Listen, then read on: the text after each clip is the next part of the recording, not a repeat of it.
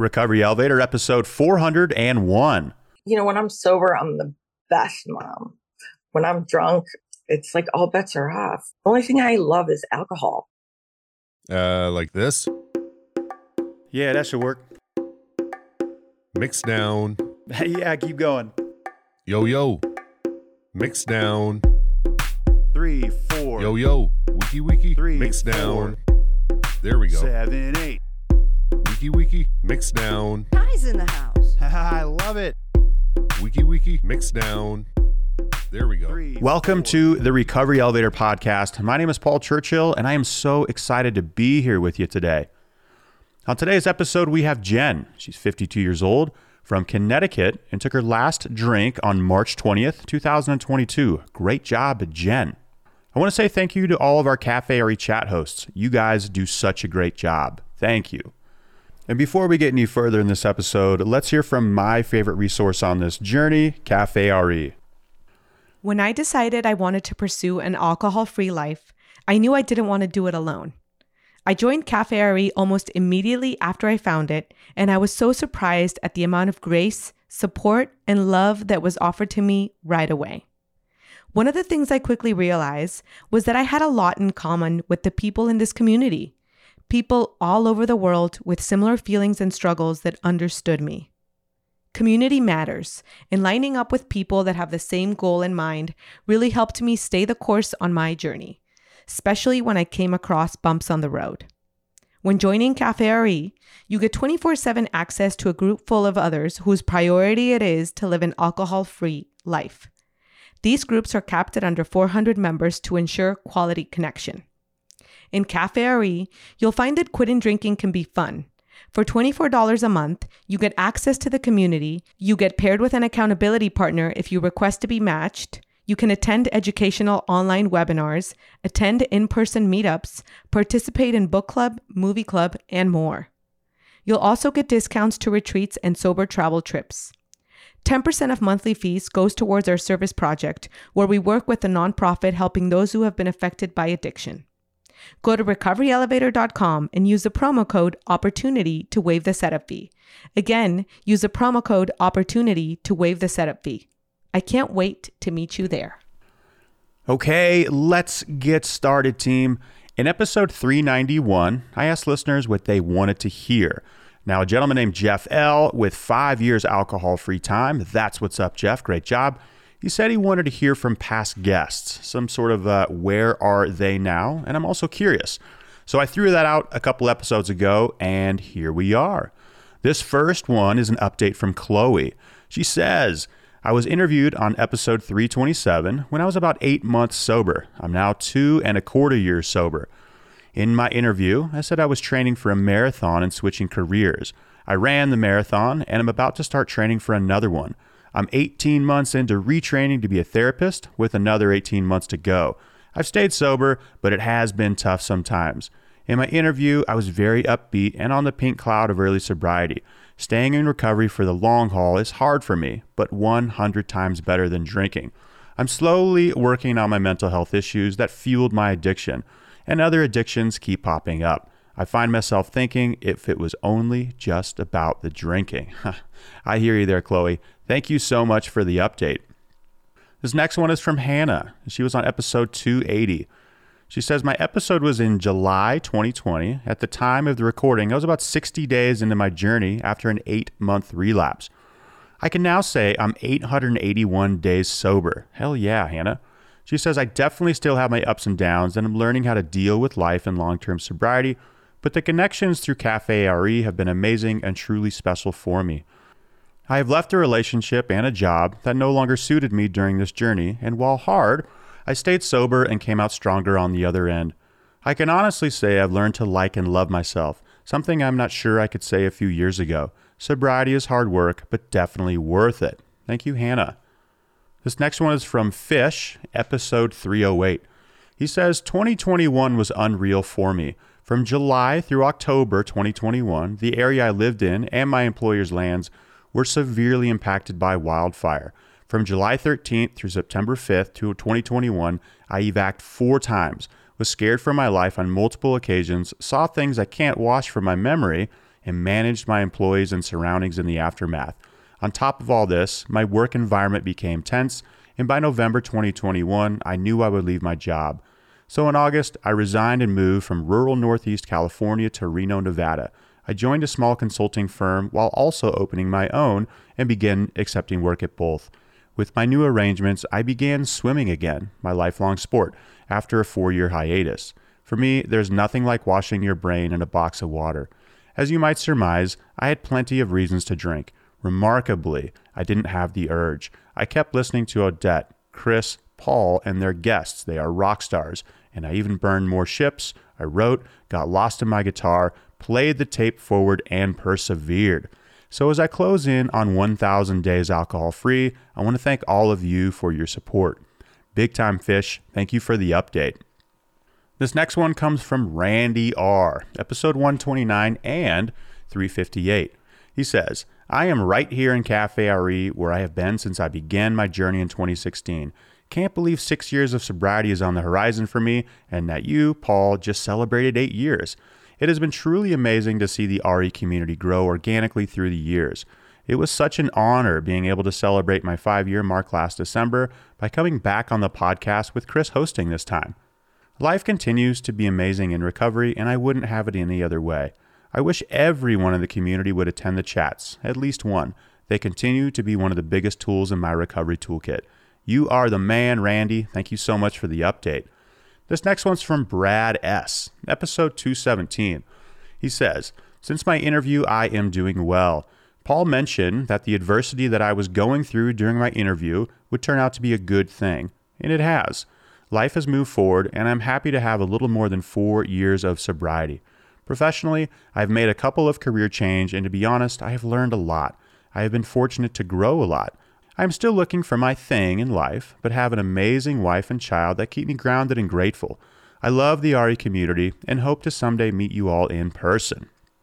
Thank you, Brad. Great stuff. This next one's from Bobby M., episode 324. She says, My alcohol free journey started with the RE trip to Asia. I haven't drank since a few weeks before that trip. I learned from the folks in this community and Paul that alcohol is shit, and my life is much better without it. Since Asia, I have participated as a guest on the podcast, been to meetups, and more retreats with the RE family. This community impacts my life daily with all that I have learned and the wonderful people I have met. Thank you, RE family and Paul. Great job, Bobby. Thank you for the update. This next one is from David L., episode 142. I had just attended the first Bozeman retreat and I was basking in its afterglow. I was pretty happy with my interview and appreciated the opportunity to get outside my comfort zone and share this story that I had bottled up for so long. Five years later, I have learned fully that sobriety is not a straight line. I've had many day ones since my interview, but those days have been significantly reduced each year. I'm proud to say I have 99% sober days over the past three years. More importantly, I am so much more in tune with the notion of acceptance, step one, and remind myself daily to accept the things I cannot change, which of course means I need to constantly identify the things that I cannot change. And that work has made all the difference. I still listen to the podcast weekly, as that is the foundation of which all Recovery Elevator is built. I'm still an active member of Cafe RE and recently attended the Bozeman retreat and felt all the feels again. Thank you, Paul and the RE team, for your role in my life. Peace. Thank you, Dave. Great job, my man. All right, this one's from Jan, episode 353. I now have 593 days sober, and I'm a much better and happier person. It's slow progress, but not only am I happier, but my son is thrilled that I'm alcohol free. I basically go to meetings whenever I can, which is a lot lately. I went to Atlanta for an RE meetup, which was fabulous, and have made new friends along the way. I talk with my friend Sandy every day by Marco Polo, and we roomed at Atlanta as well. I have planned two meetups, which were small, but a lot of fun. I'm in a WhatsApp group from the East Coast and the Washington, D.C. area. I also go hiking with my sober friend Rick, or we go to dinner. I absolutely wouldn't have stayed sober without Cafe RE. I wasn't paid to say this. Thank you, Jan. I absolutely love this group of people and have made a bunch of new friends. Finally, there's a place for me to go where I feel loved and appreciated. Great job, Jan. This next update is from Patrick, episode 248, when he had 10 months. He said, My last drink of alcohol was some three and a half years ago, but I have been practicing recovery for most of my adult life. During the previous three years, I have worked closely with Recovery Elevator, planning and co teaching many of the courses. Being part of Recovery Elevator and experiencing a sense of belonging with our community has been a blessing. For the most part, I practice letting go. What I mean by that is this I'm not looking for the next best thing, a quick fix, or some magic spell that will bring about happiness. For me, happiness is about letting go of that which causes suffering. Patrick, thank you for the update. This next one is from Tom T, episode 270. He says, 1,308 days ago, I joined Cafe RE and I'm still enjoying the encouragement, non judgmental support, and accountability of the RE community. I consider myself a non drinker, not a person in recovery or someone trying not to drink, but truly a non drinker. Having a no matter what attitude removes all the mental gymnastics. Should I or shouldn't I? Why not? Do I really have an issue with alcohol? And I find abstinence at this time to be freeing and easy. I'm also very self aware and understand that I have no interest in being a casual drinker, but returning to daily drinker would have many, many detrimental effects. All of my friends, with the exception of one or two, are present or past Cafe members. I travel with them. I travel to see them. I connect with a great number of them on a daily basis, and they are an integral part of my daily life. They are family, and they are not separate from my actual family. They know my family members, and my family members know them and know how important they are in my life. I've questioned whether I need Cafe RE to continue my AF life, but quickly realized I truly enjoy being a part of people's journeys and having the ability to encourage and support them in any small way. Tom T, the mayor, we are so glad to have you. Thank you for the update, Tom. This one is from Low, episode 80. I've been listening to RE since it first started when Paul got sober. I was interviewed closer to my final sobriety date. Those first eight months of first learning what alcoholism is, not understanding it, but trying to get on a healing path are a blur. I look back at how clueless I was and not even aware of my own self. I was doing what everyone told me to do because I didn't know how to live. I have listened to it a few times as the years have passed, and honestly, I cringe when I hear it because it sounds so ungeneric and unlike me. I've been sober for six and a half years. I got sober through AA and still use it as my main foundation but it has expanded to include so much more. My first year and a half of sobriety, I was in depression and a hopeless mindset. That developed into extreme anxiety and panic attacks for four years. The mental terror of my sobriety had been unimaginable, and I really wondered if I could heal and feel peace. All throughout my sobriety, I have been doing treatment for my eating disorder, and I lost my dog of 11 years. I've remained sober through all of this. It's hard because I never had a pink cloud, and I wonder what have I gotten sober for because it has taken me over 6 years to finally feel balanced and I can move forward toward life goals.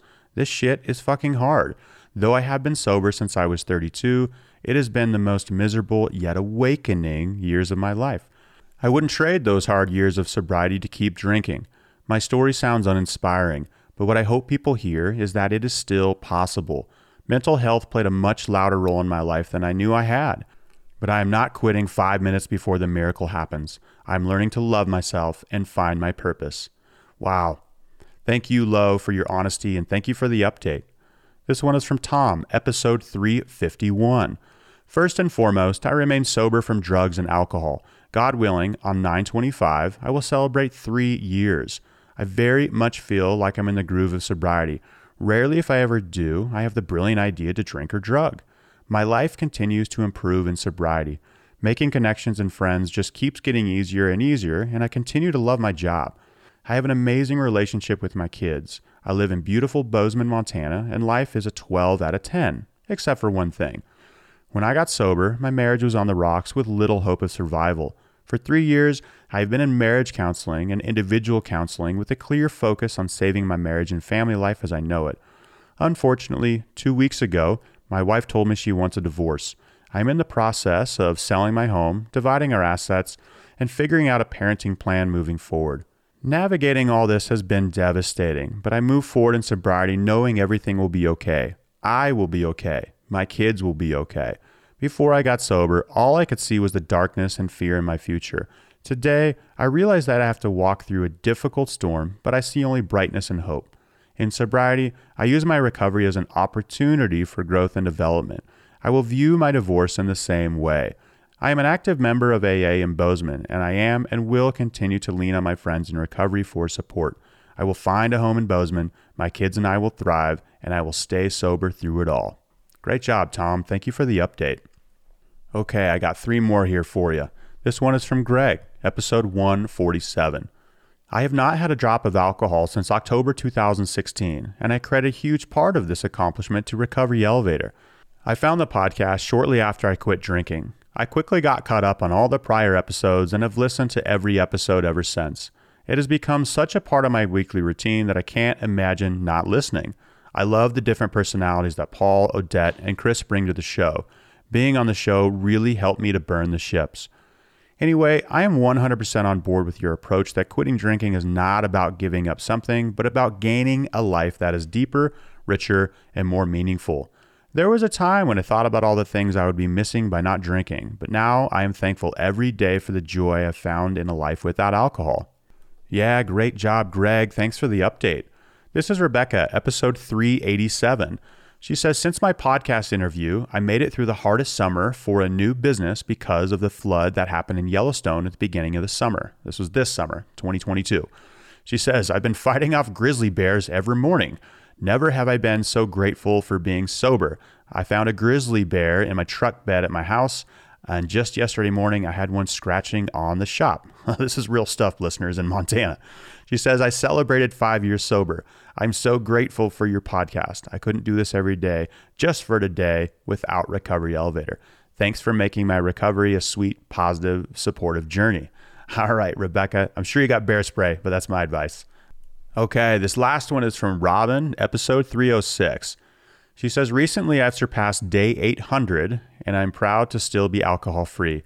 My journey would not have been nearly as successful without stepping way out of my comfort zone and asking to be a guest on the podcast. Since that time, I've been through many things in life that simply would not have been bearable without my RE family and the support I have found within it. I feel like I have grown more in the last two years than in the last 10. I also feel like I'm aging in reverse. I have never felt this good. I no longer think about alcohol in the oh, I need a drink way. I merely think about it in the thank you for sending me on the path to find my new friends and family type of way.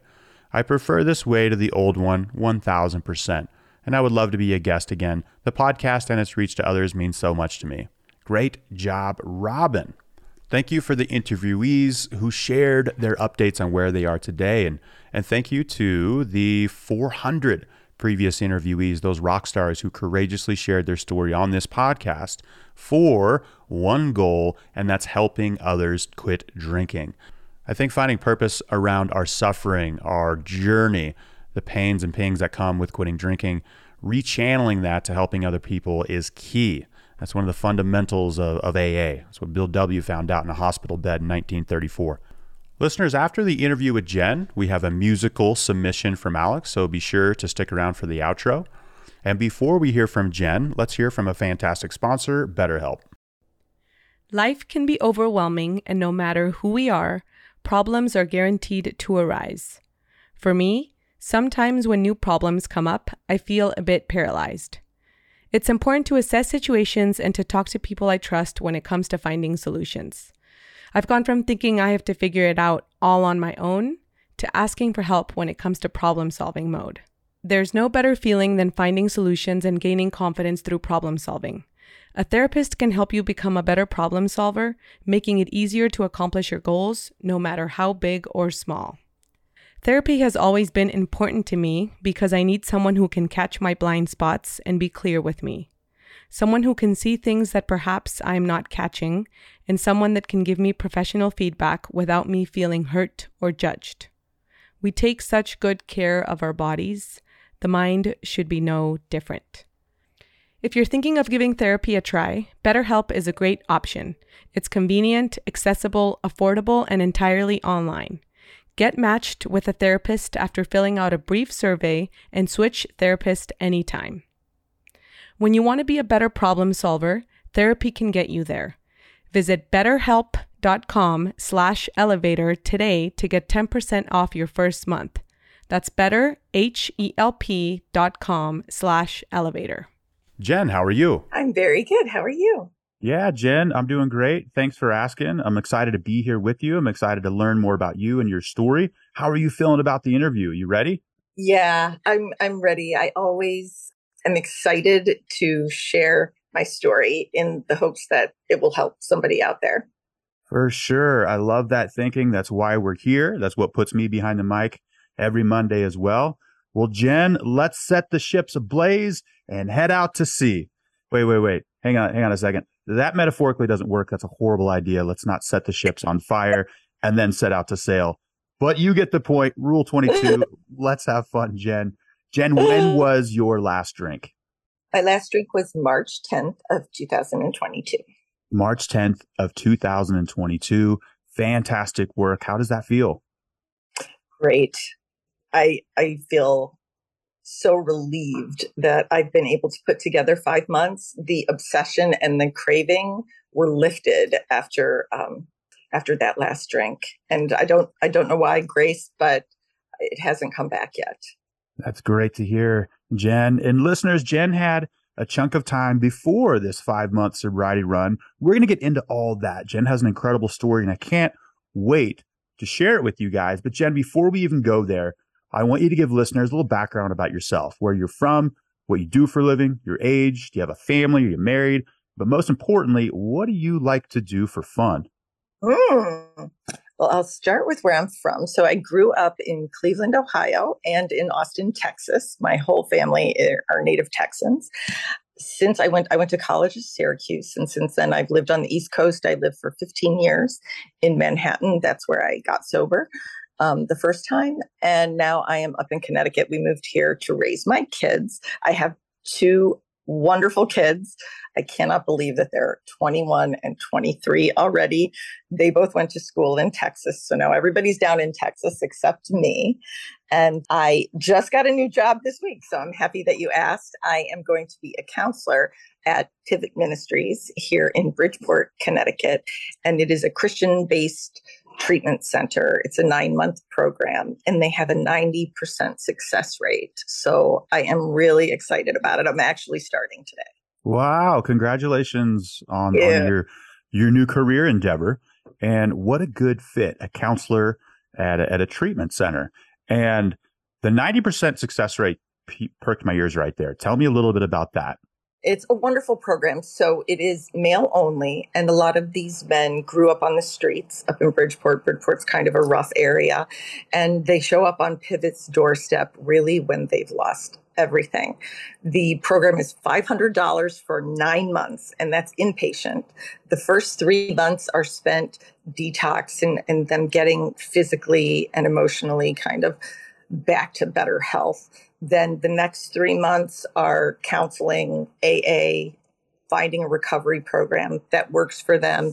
And then the last three months, they try to clean up any wreckage from their past before they graduate. And they also teach them a skill, whether it be moving, you know, different organizations within the community have volunteered um, their services. So the men go out. There's a moving company, a landscaping company, a catering company, and I'm sure a few other things um, since I was involved with them last.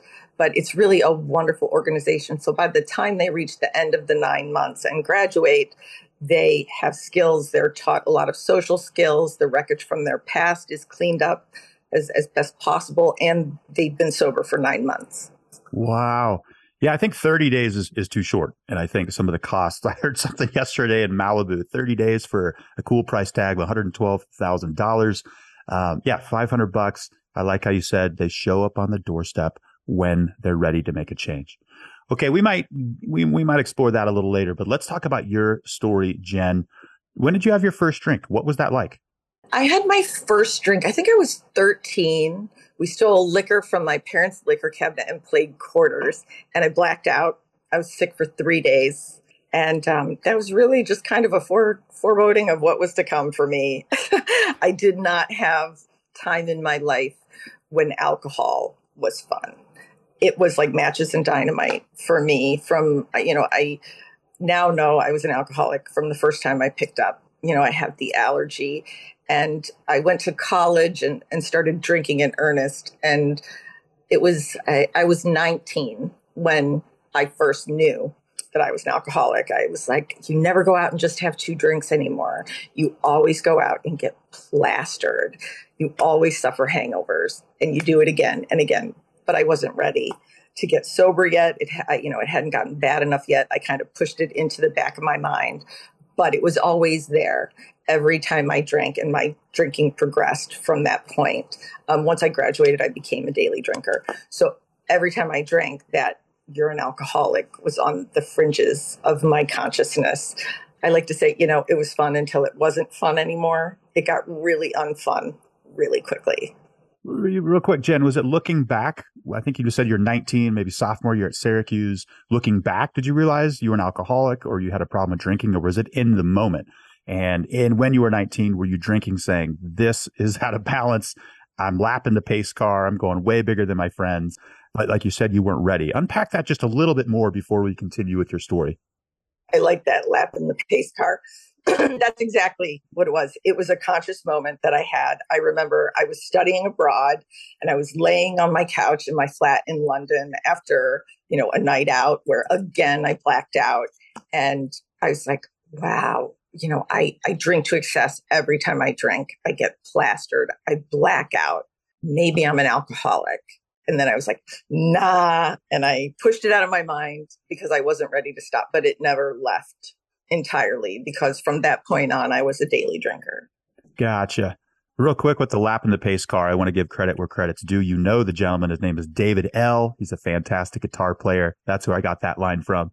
Okay. You, yeah, you said it was fun until it wasn't fun. And we, oof, I know I'm shaking my head, and I know listeners are out there. They, we hit this moment with our drinking where, yes, it's fun, we're social, it's expansive, it's adding value to our life, and then seemingly overnight, it's just not fun. It's it's it's reversing, right? It's taking. It's a contracting force in our life. The actual depressant is depressing us.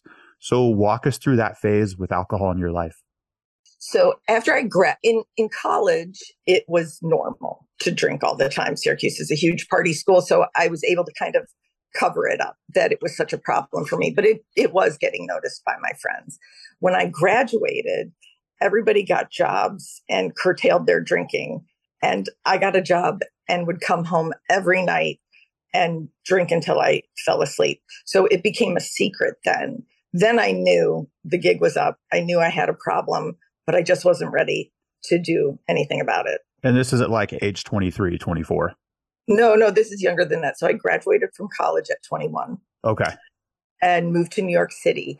And the summer after I graduated from college, I was drinking every day, drinking until I blacked out every day. And once I moved into the city, which was that fall, got a job, and all my friends did, um, you know, they would go out on the weekends but they weren't going out during the week. And I found that I still had to. I never went out. I, I drank alone in my apartment because I knew that I didn't drink like other people and I was very ashamed of it. So I would just stop by, whether it was a wine store, a liquor store, a bodega, pick up what I was going to drink for that night and sit in my apartment. Gotcha. So, Jen, you're 21, 22 years old, right out of college after Syracuse. It, it, real quick, you, you did mention it's easier to hide it in college. I think our four year public institutions of higher ed are hot hotbeds for breeding alcoholism, and it's totally accepted. Uh, yeah, I remember being the guy who ran beer pong tournaments on a Thursday night. Um, totally fine. Well, you know, the whole school knew about it, and a lot of people came. But okay, so 21, 22, you're 52 now. Did you just ride this thing till about five months ago, or was there a period of time? Maybe in 1996, let's say January 17th, where you decided to make, make a change? Yes. So I had the consequences of my drinking had been getting worse and worse. I was passing out on the subway on Lexington Avenue in the city. It was getting dangerous. This uh, January 16th, I had been visiting my parents in Chicago and my flight was delayed going home. I remember starting to drink at O'Hare that's the last thing I remember until I woke up in my bed on the Upper East Side of Manhattan the next morning. I have no recollection of the flight, no recollection of how I got from LaGuardia to my apartment. And I woke up that morning in tears. I was terrified. I felt like I couldn't tell anybody. And by that afternoon, I picked up the yellow pages. I date myself. You know, it was really before everybody had a cell phone. And I opened it to the first page, and it was the AA intergroup phone number.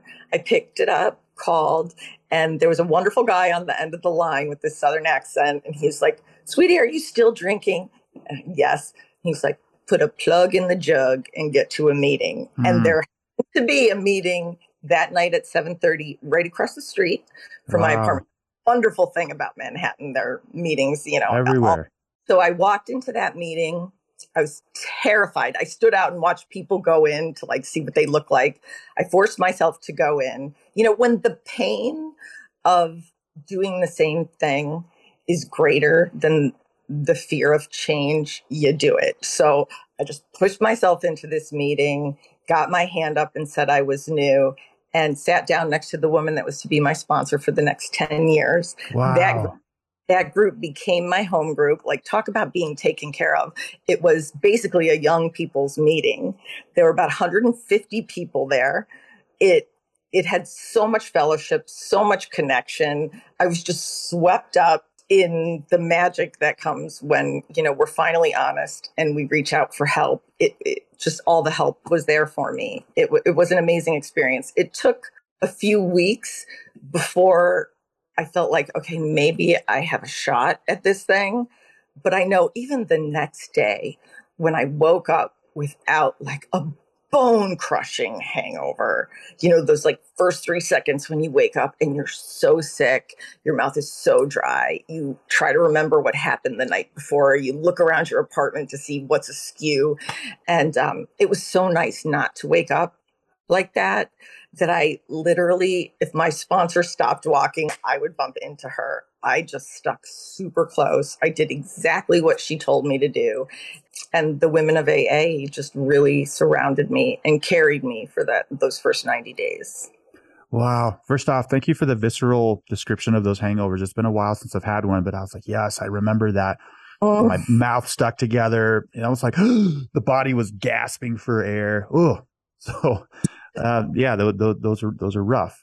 Before we hit record, listeners, um, she mentioned she had 18 years away from alcohol from 1996. Uh, I don't think my math is correct here, but to 2022, yeah. that's a little bit more than 18, 18 years. But talk to us about talk to us about how AA was was vital in your recovery to launch those first 10 years or, or 18 years. You mentioned 10 years with your sponsor, and then of course I'm I'm, I'm curious and you know, what happened after 18 years? What led you back to taking a drink? So the the magic of AA is the connection that you get in the meetings. It normalized alcoholism for me. I realized that this was I wasn't crazy. I wasn't a bad person.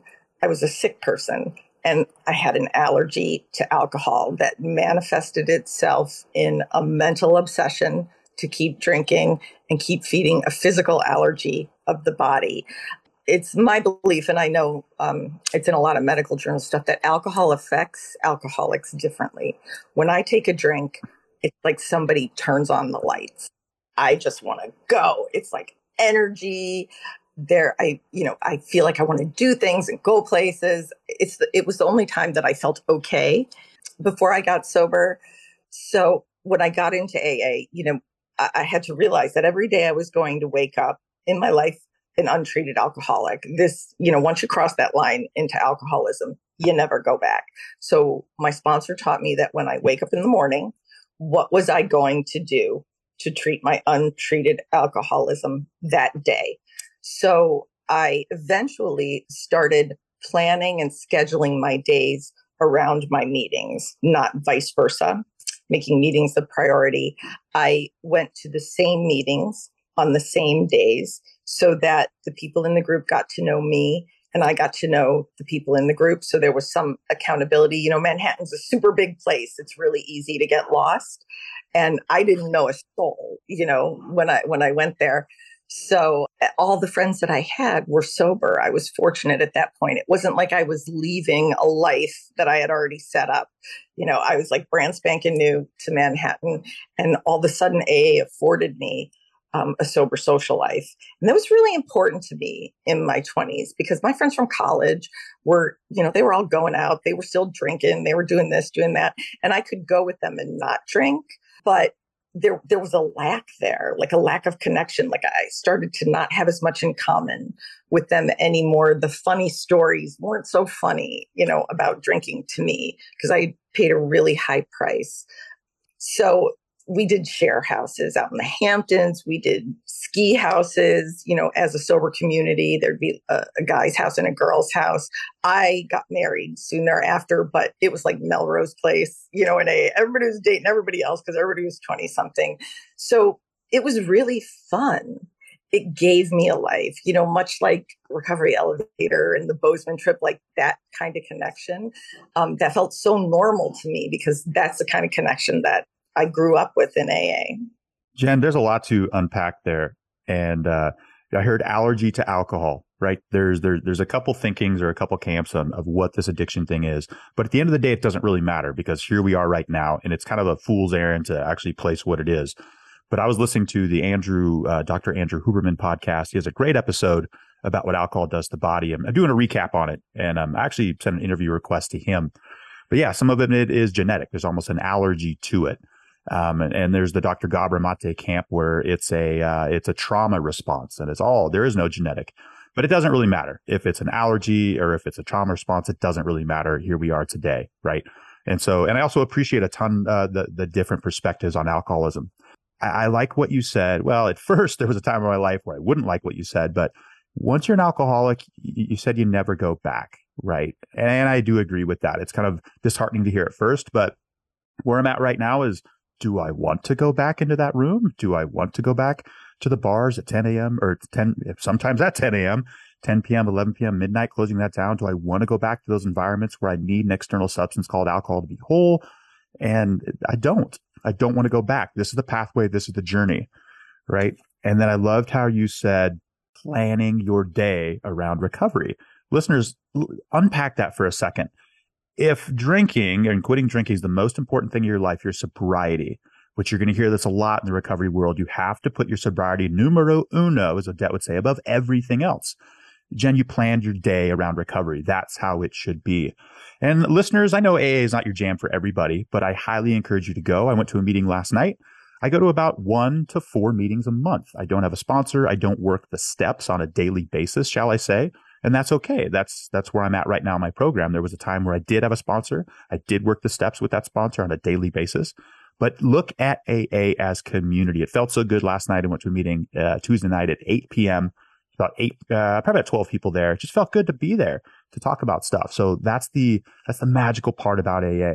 Um, okay, Jen, walk us after you know after that 10 years or whatnot. I, um, yeah, what happened after that? So after 10 years, my father passed away the same month that my husband and I decided to move our family to the suburbs um, to raise my kids. Both of my kids were going into kindergarten. So we moved up to Westport, Connecticut, where I raised my family. I knew no one. I left this wonderful community that I had, this wonderful sober community that I had in Manhattan. And I stopped eventually I stopped going to meetings. You know, I bitch on the phone with my sponsor from New York that the meetings are not the same as they were in Manhattan. I don't like them, blah blah blah. And she facetiously said, "Why don't you go out and try drinking and then I think you'll like the meetings just fine." And sure enough, um, that's what happened. After about a year of living in the suburbs without going to meetings, a friend of mine showed up at my door the night before Thanksgiving. You know, she had no idea that I didn't drink. She was a new friend from the suburbs, and um, she had a bottle of wine from her wine cellar and like two sparkly glasses. It didn't look anything like my alcoholism looked before. And you know, my mind told me, hey, you're not paying your rent and quarters anymore. You're a mother, you're a wife, a homeowner. Maybe it wasn't that bad. And, and Jen, this is after 18 years since your last drink. This was after 10 years. So okay. I had 10 years and then I had eight years. Okay. So I relapsed in the middle. So I've had two major relapses, and I count a relapse as the first drink that sure. I took after a long period of sobriety, not the thousands that I took. I agree with that. And I told not the my, second one that gets us in trouble. It's always the first. I, I said um, when we were sharing out in Bozeman, if that first drink had a price tag attached to it, it would be an encyclopedia. Mm, yeah. emotional. I mean, so much pain. Yeah. That that one little glass of wine from this girl's wine cellar, you know, looked so innocent and fancy. And um, my alcoholism came right back. So I finished that bottle of wine with her. At the time, we kept alcohol in the house because I had been sober 10 years and um, it didn't bother me. Went, drank all the alcohol we have in the house. I I don't remember most of the night. I remember my husband waking me up in the morning. It was Thanksgiving and he we were supposed to do a run together with the kids. He took the kids, did the run. I was so sick I couldn't go to Thanksgiving. He took the kids to Thanksgiving and I told myself, you know, they say in AA, um, if you relapse, you might not make it back. And I always thought that was stupid. I was like, what do you mean? It's like a left and a right out of my house, the A clubhouse, you know, in town. So I went to a meeting that day, got my hand up, said I had one day, but the obsession was in full swing in my mm. mind. It took seven years for me to get sober again. I got sober again on August 12th, 2014, three treatment centers. I almost had my kids taken away it did so much damage yeah. to my so much damage. Um, fortunately, my kids were 11 and 13 when I got sober that time. You know, being in this small Connecticut town, I kind of exploded in full view of everybody with my alcoholism. And when you disappear for 30 days, three times, everybody knows what's sure. up. Therapist at the time said, you know, you can go back, you can remain anonymous, but you know everybody's going to know that you're you know, that you're not telling the truth. Or you can go back with your head, head held high that you're a woman in recovery. And that's what I did. It was not easy. I was terrified. The first 10 years I was sober, there was such a stigma. I had so much shame. I didn't tell anybody. The only people that knew were my family and my husband. But this time I had other things to think about. I had these two kids, you know, that were in the gossip circles, you know, of the mommies, and they were influenced by that, their friends and whatnot. So I chose to go through it as woman in recovery. I didn't, I didn't, you know, shout out, "Hey, I'm an alcoholic in recovery." But when somebody asked me, I was honest with them, and that eliminated the shame. I never thought it would become a positive thing I was mortified, you know, at first. But as I walked through it, you know, just with trust, I had to just trust that the people I surrounded myself knew more than I did. And I listened to them instead of listening to myself. And um, in not keeping it a secret anymore, it took the shame away. Mm. And it wound up becoming something that to this day I'm I'm so proud of. It's it's one of my favorite parts of myself that I had the courage to face this disease. You know, and as hard as it was going to treatment three times and going through those seven years, you know, and trying and failing, I, I, I just refused to give up. I refused to give up. And, um, you know, they say you have to do it for yourself. Now I do it for myself. I think at first, though, I did it for the people that I love who were so affected by my disease. The collateral damage for this disease, it's the only disease that hurts everybody that you love. Yeah. Wow. Jen, that's that's that's remarkable. I love what you said earlier. And another way to phrase this is you're owning your story. You're not a victim, but when somebody asked you about what's going on, you were honest right? Mm. And you said that almost dissolved the shame, dissolved the stigma. Unpack that a little bit for us. Sure. I think, you know, I, I heard this be kind, everybody is fighting a tough battle. Mm-hmm. You know, very affluent area.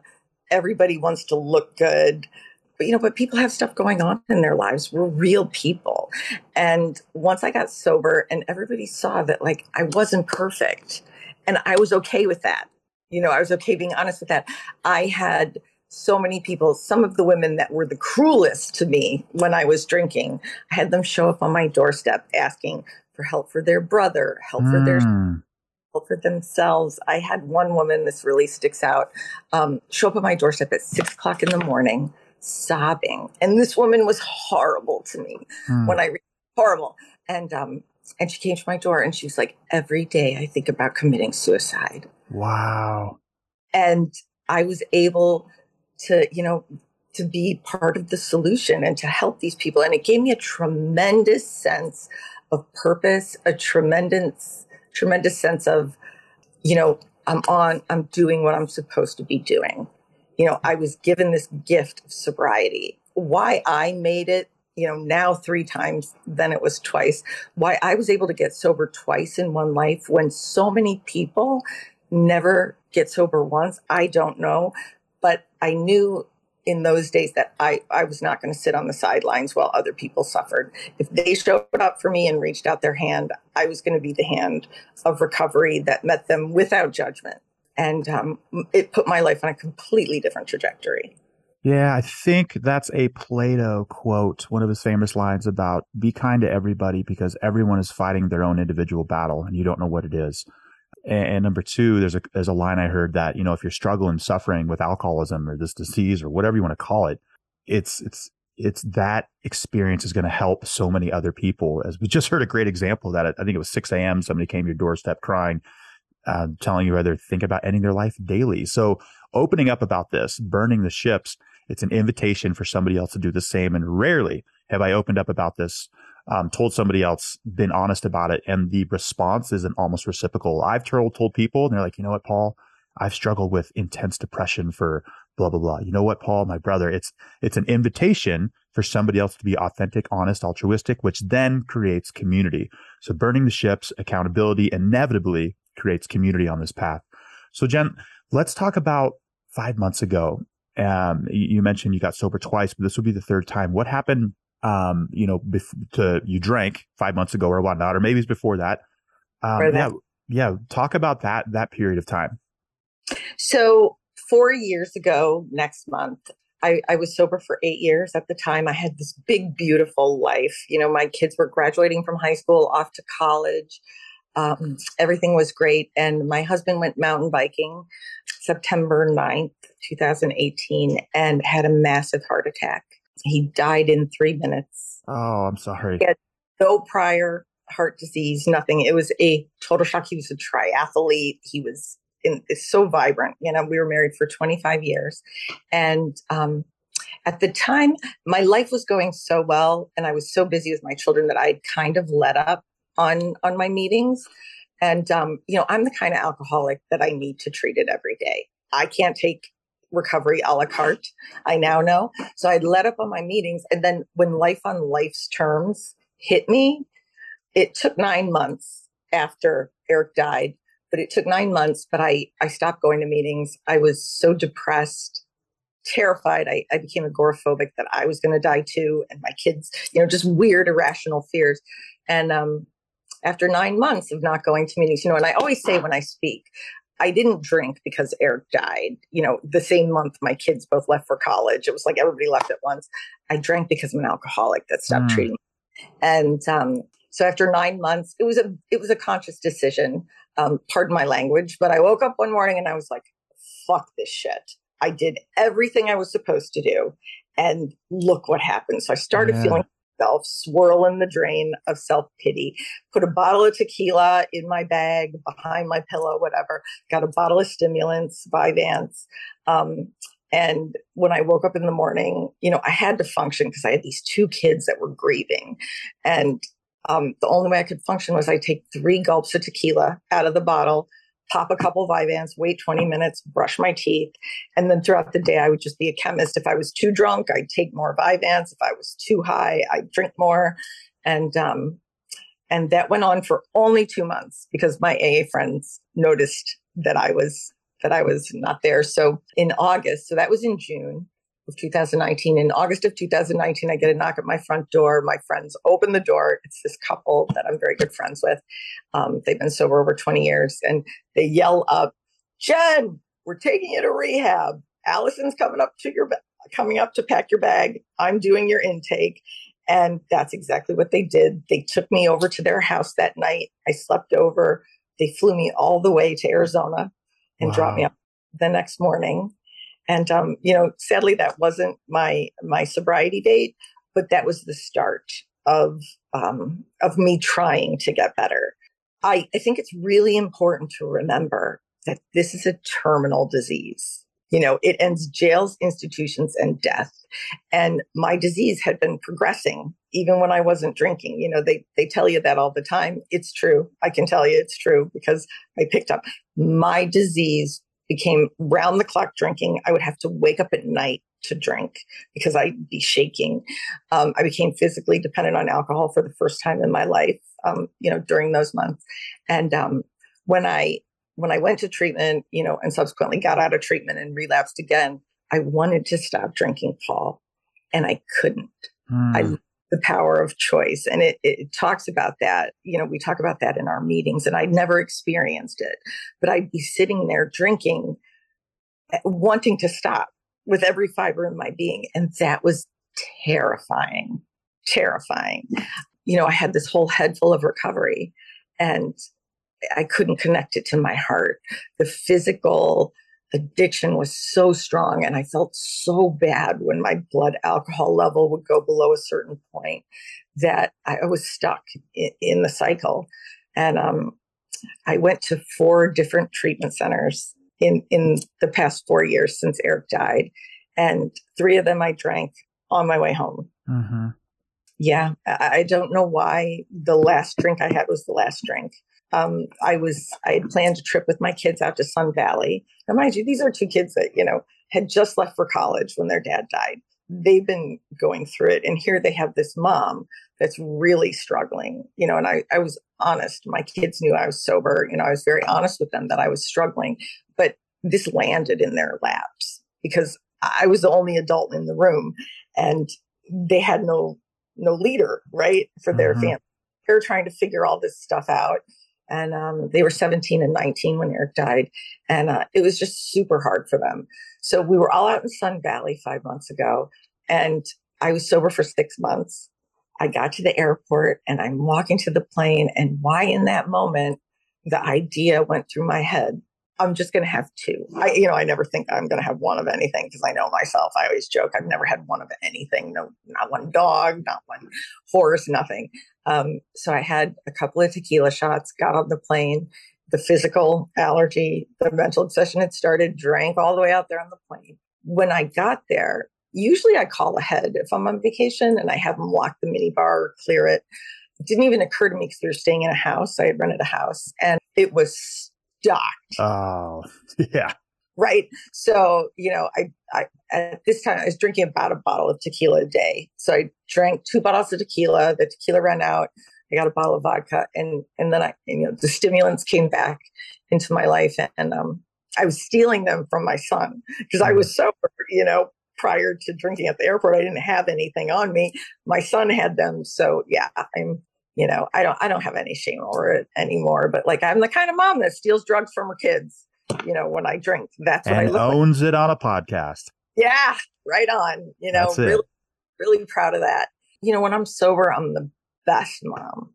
When I'm drunk, it's like all bets are off. The only thing I love is alcohol. I, I just am obsessed. And um, so my son came in, saw the bottle of vodka, and you know, he's a big kid. He was a linebacker on the football team. I mean, he's just a wonderful kid. And here's this big kind of like young man through his tears telling me, like, what are you doing, mom? If something happens to you, Donovan, my, my daughter, Donovan and I are going to be orphans. Like, mm.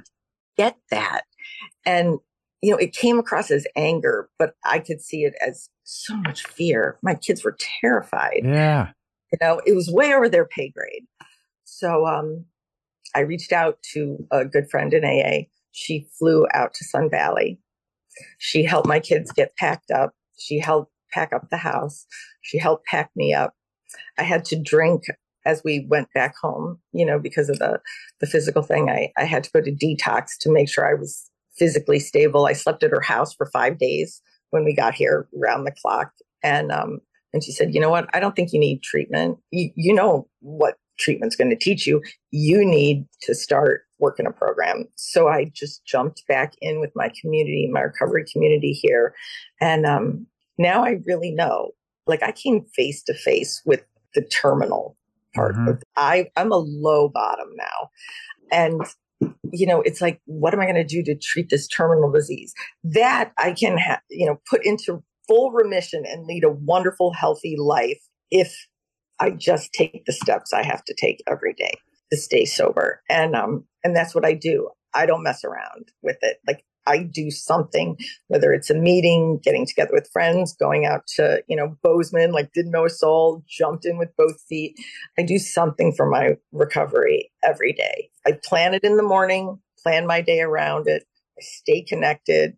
I do my best to be honest. You know, the wonderful thing for me about the steps um, and working the steps is it taught me how to be a sober human being. I had no life skills. I was such a, a, like a natural liar. I lied when I didn't even have to lie.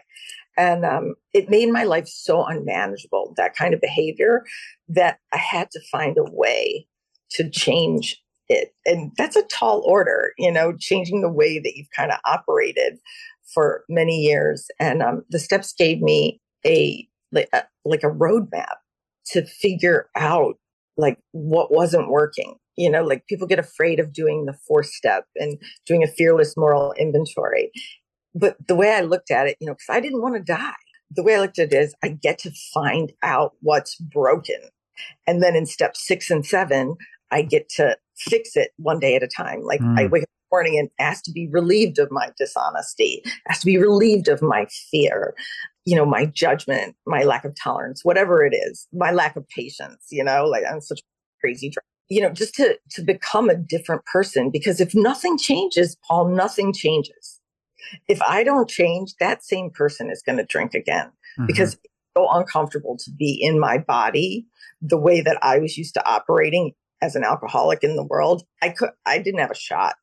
So, you know, that's just personal to me, you know, and, and a spiritual experience, like people, I think tend to get a little hung up sometimes in the God part of the program but you know, it like you're you seek to have a vital spiritual experience to shift, shift yourself from an alcoholic to an alcoholic in recovery.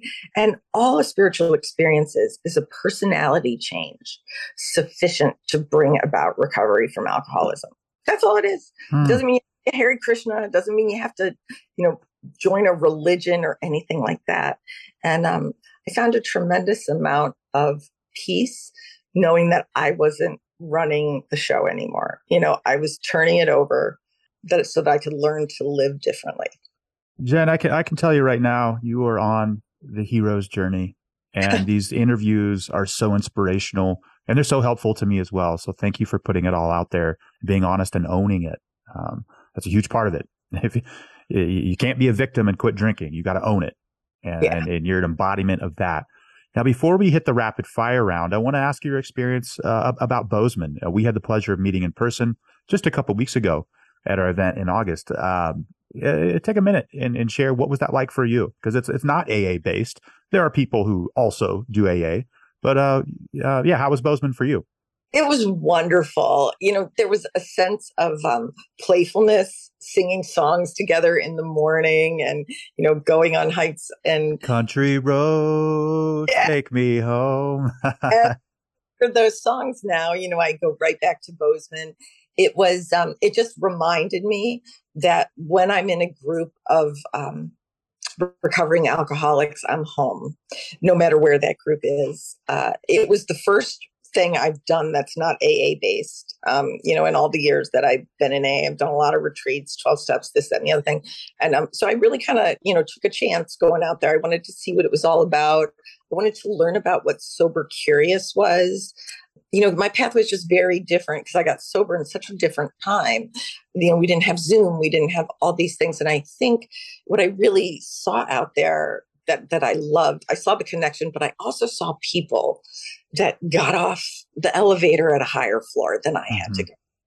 You know, and and a lot of them hadn't had really severe consequences yet in their life and they and they were choosing to live a sober life and i just found that so encouraging you know when i was out there i i loved that there are things that are being offered to people that are um, just kind of coming to terms with alcohol maybe being a problem in their lives um, that was great. I loved the small groups, you know, and, and really getting to know everybody. But I loved getting out of my comfort zone, right? There's nothing outdoorsy about me. Like, I'm a New York City girl. All day long. This was the first time I tried to hike and I didn't go in the water. I have a little fear of water, but I'm working on it. You know, and I was like zero to hero, right? Because this life I have now is is a gift. Like I really appreciate every day. And I try to do things that, you know, I've not done before because who knows? You know, it could be something that was super great. And I had a blast. I loved seeing the buffaloes. Um, Montana was just incredibly peaceful and beautiful, you know, and, and I got to be a part of this wonderful organization, you know, for those four days. It, it was really wonderful. Yeah, we were so lucky to have you, your experience, and your sobriety at the event. Uh, Jen, we have reached the rapid fire round. If you answer questions within 10 to 15 seconds, that would be great. Are you ready? I am ready. Jen, what's the one thing you've learned about yourself since quitting drinking? I can change. Perfect. Number two, what's the best sober moment you've had? It would have to be when I dropped my kids off at college. Okay. You know, and they knew I was a sober mom and I was totally there for them 100%. And um, it was just such a proud moment. Okay, Jen, what's your favorite alcohol free drink? Cranberry and seltzer with a lime. Yeah, that's what's up. That's that's my favorite. Um, we're trying to do a collaboration with uh, with an AF drink company, and that's on the top of my list. That's what the drink's going to be. So fingers crossed, Jen. Um, we'll cheers one together if that happens. Next question here's a light one. What's the point of life? Love. Easy breezy, like it. What's your favorite 80s or 90s band? Def Leppard. I love it. All right, what is what's that? My Cleveland roots coming out. There we go. What has recovery made possible for you? It has given me a brand new life, a, a brand new way to live my life. There we go. Jen, if you had a pet turtle, what would you name it? Chrysanthemum, That's easy. Me too. What's your favorite pizza topping? onions. Oh, okay. And Jen, what parting piece of guidance can you give to listeners? to make recovery the focal point of your day and plan the rest of your life around it. And before we depart, Jen, give listeners your own customized, you might need to ditch the booze if line. Mm, if you can't, if you don't want to.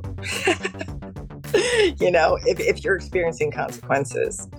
Yeah, there we go. That's a good one. Alcoholic, don't think they're alcoholic.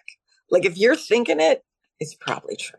There we go. It's a huge value bomb to wrap this interview up. Jen, thank you so much for being here. Again, you're on a hero's journey. Keep it up. Hope to see you again in person. Thank you very much for being here. Thank you so much, Paul. It was great to see you again. I appreciate the opportunity to speak. Yeah, thank you. Listeners, it's been a fantastic episode. It was a long one, so I'm going to keep the outro short. On next week's intro, I'm going to cover what you can expect when you quit drinking more internally. That's going to be a fun one. All right, Recovery Elevator, remember Rule 22 lighten up, never take yourself too seriously on this journey. And thank you again, Alex, for the musical submission. I hope you guys enjoy.